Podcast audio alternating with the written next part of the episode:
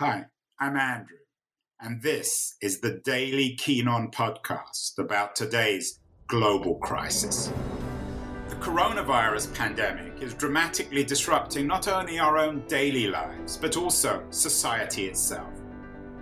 This show features conversations with some of the world's leading thinkers and writers about the deeper economic, political, and technological consequences of the pandemic it's the daily podcast trying to make long term sense out of the chaos of today's global crisis. In this long, hot summer of 2020, we've talked about the ways in which the coronavirus crisis and its main and its many subsequent crises from the crisis of capitalism to race relations is changing everything. We've talked about how 2020 is unique. But there's some things about 2020 which aren't unique. There are some things which are indeed unchanging. Uh, when it comes, for example, to corruption and the corrosive nature of corruption, 2020 is probably no different from any other year in the 21st or 20th century. Corruption, unfortunately, then is an endemic part of our culture, of our civilization, of global societies. Uh, Robert Rotberg is uh, an uh, uh, uh, an anti-corruption writer and thinker and activist.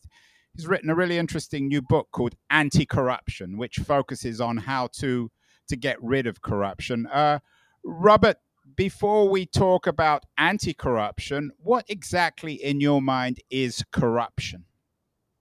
Corruption is very strictly the um, the transfer of elected office into personal gain.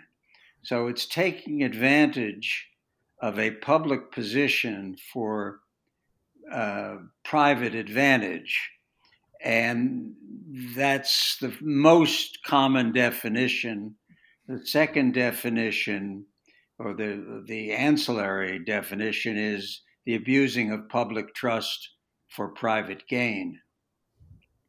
So it's this confusion of the public and the private. Was my introduction wrong? Uh, is 2020, when it comes to the history of corruption, is it no different really from any other year in the early part of the 21st century? Is corruption today on the rise?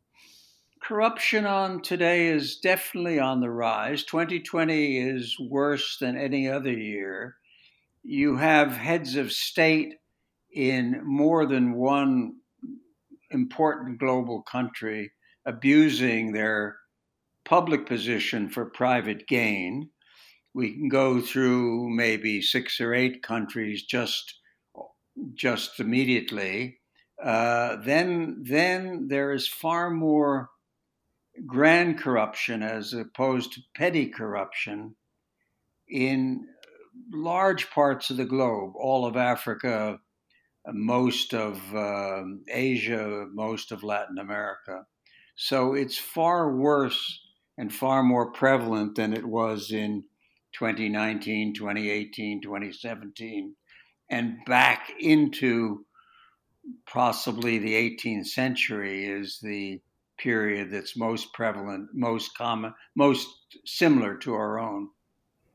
Wow, so things are really bad in 2020. Who in particular and I'm I'm guessing you're going to bring up the T word. Who in particular is guilty of corruption uh, in, in, the highest offices of, of, large countries today? Is it well, let's let's start um, a little bit farther afield. You have a president of the recent president of South Africa, Jacob Zuma, who's on trial for grand corruption by very simply using his the office to uh, build himself a $25 million estate to uh, sell part of South Africa to uh, three Indian family members and generally to uh, cut a deal with uh, France and other arms makers to uh, steal huge amounts of money for himself. uh, then you can shift over to Malaysia, where the former prime minister is on trial right now for uh, conniving to take, oh, roughly uh, three billion billion dollars out of the Malaysian ex- exchequer to fund his wife's jewelry, to fund uh, houses in Hollywood, and much more than that. Uh, I could go on and on, but if you come right to the present, you come to the president of Brazil, who's only been in office two years, who um, uh, has got all sorts of deals going himself and his two sons to steal from, from the state. This is after his predecessors, including uh, beloved President uh, Lula da Silva, who's in who's was in jail for nine years for uh, conniving with Petrobras to um, uh, to overinflate contracts for with a big construction country, company and get the proceeds, and then you can move to the United States, where uh, yesterday the president's daughter was advertising Goya Foods on television in public, and the president himself was shilling for uh, various products both yesterday and in weeks before, not to mention all the deals he may have cooked up for his own uh, real estate em- empire, not to mention his hotel in Washington.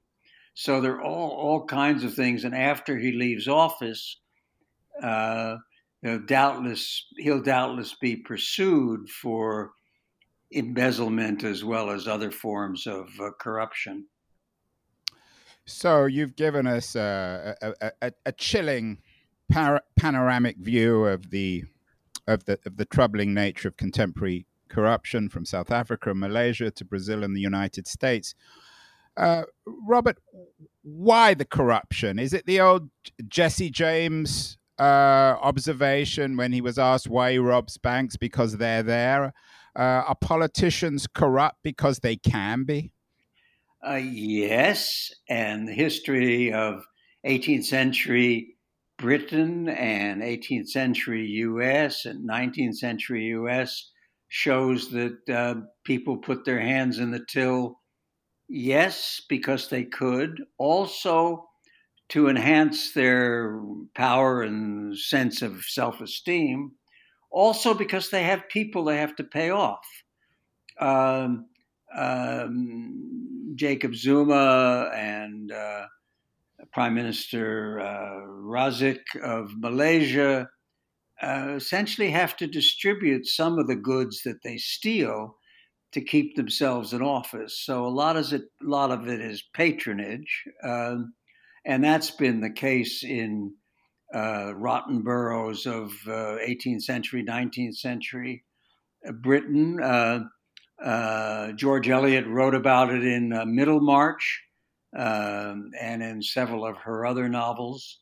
Um, it's it's it's it's been there now. The the the the the question is why has um, have the better countries moved away from allowing their politicians to steal? And, and I uh, I assume you use that word "better" in inverted commas.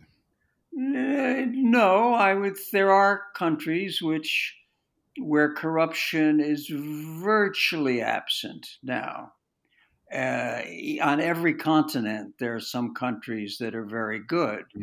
Um, some have reformed from uh, days when life wasn't so clean, but now there are countries that are pretty clean, and um, the U.S. used to be one of them.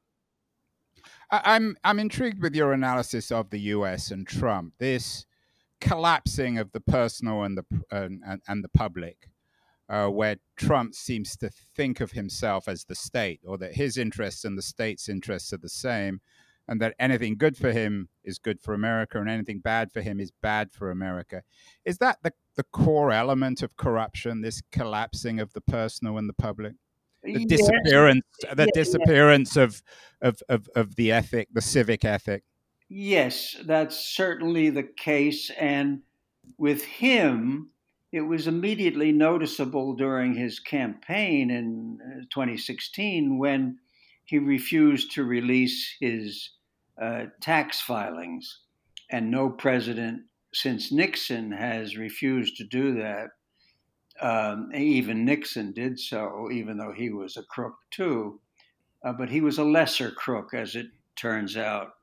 And every president, every candidate has uh, uh, shown their tax filings. Um, and this year, as of this very moment, Trump has refused to file, has failed to file his ethics statement for this year. Every president is required every year to file a statement of uh, salary and interest and and financial benefits. He has not yet done so and he's 45 days late already, and he's been given 45 days more to do so. This extends it out toward the uh, the election. Uh, but your your point is is correct. Um, um, the other point about Trump one should mention is uh, whether or not he's ever found guilty of the emoluments clause. he's certainly guilty of pushing the limits of the emoluments clause in the Constitution um, to its very limit by uh, by still having control of the Trump real estate organization, even though he's given over management to his sons. Uh, Robert, your book is is about anti-corruption, how to fight corruption. You argue uh, in the book, which is extremely readable, um, a, a, quick, uh, uh, energetic read, full of really interesting information and, uh, and, and thoughts about how to fight corruption. You say we need to make corrupt acts seem shameful, and, and you use that word shameful, but. I'm wondering with people like Donald Trump and Bolsonaro in in um, in in Brazil and, and Zuma in South Africa, whether it's possible to shame men of, of, of, of this ilk, given their narcissism, their cult of themselves, their inability to reflect on anything beyond their own interests. Can we shame people like that? No, those people who have no uh, no id in psychological terms. No, we can't shame them. Trump is shameless as his niece, as his niece has just written in her book. Uh, he has no um, self control on his ego, but most other people, maybe not Bolsonaro, but most other people ultimately um, have a sense of uh, a, limiting sense that they they know when they've gone too far and and shame comes in at that point. Even Nixon um, had a sense of uh, right and wrong. He knew he knew how far he could really push it. Yeah, uh, we often associate strong men with being corrupt, but not all strong men, of course, are corrupt. In fact, one of the uh, examples you use in your book, Lee Kuan Yew of, of Singapore, uh, built, uh, uh, at best, a quasi democratic system or a soft kind of authoritarianism in Singapore, a one party state. And yet he seems to be the model of anti corruption. So, my question is, is, is twofold. Firstly, I'm assuming that democracies and um, you, you, you can have uh, you can have semi-authoritarian regimes which are also deeply anti-corrupt and, and secondly, perhaps one strategy for fighting corruption is not through democracy, but through the kinds of systems that Lee Kuan Yew is building in Singapore. Yes, Lee Kuan Yew uh, is is a poster child for anti-corruption because he realized that the only way he could effectively remain in office as Prime Minister of Singapore was by delivering the goods to his erstwhile constituents. And he realized that if he were corrupt and or if he permitted corruption, he would lose the backing of considerable number of his uh, followers and constituents. So he made a conscious decision to extirpate corruption, which which was wild in Singapore before he uh, he uh, took over. Uh, Singapore under British colonial rule was a cesspool of of corruption and had been so for a couple hundred years. And the corruption was run by Chinese mafia gangs in uh, Singapore. Lee Kuan Yew, who knew every bit about the gangs because he had been a uh, uh, legal advisor to the communist uh, run trade unions, uh, made a determination for, for in his own self interest, you could say, to make Singapore clean so that he himself would remain um, in office as long as possible. And now his son, of course, is is uh, is prime prime minister. So, of course, uh, Singapore offers uh, the authoritarian model of fighting corruption, but there are effective democracies as well in confronting uh, corruption. And you introduced Denmark and Sweden as, as models for doing this. Uh, Robert, what are the Danes and the Swedes doing effectively in fighting corruption? Denmark, Norway, Sweden, Finland, New Zealand, Canada, Australia all moved in Denmark at first in the late 18th century, moved under a, a, a monarchy at first to spread the notion that fairness and integrity were surer paths to national success. And one of those components was removing corruption. And it took Denmark 100 years to really remove corruption. It took Sweden, Norway, Finland, all of which were originally part of Denmark, uh, to continue to remove corruption. And a good example is Canada, because prime ministers of Canada were publicly taking bribes for contracts in 1890, but by 1925, 1930, Canada had reformed. And that's where shame came into the national picture in all these countries.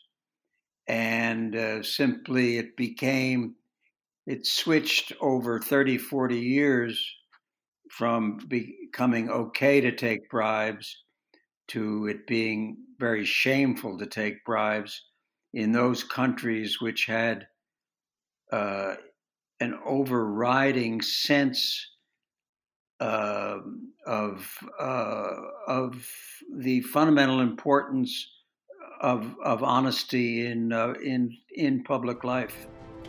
You've been listening to Keen On, hosted by me, Andrew Keen. Make sure to join us the rest of this season as we explore how to fix capitalism. Make sure to visit us at lithub.com, where you can subscribe to the show in iTunes, Stitcher, Spotify, or wherever you listen to your podcasts. While you're at it, if you enjoyed what you heard, we'd appreciate a rating on iTunes. Or if you'd simply tell a friend about the show, that would also help too. Today's episode was produced and edited by Justin Alvarez and the team at LitHub Radio. See you next week, and thanks so much for listening.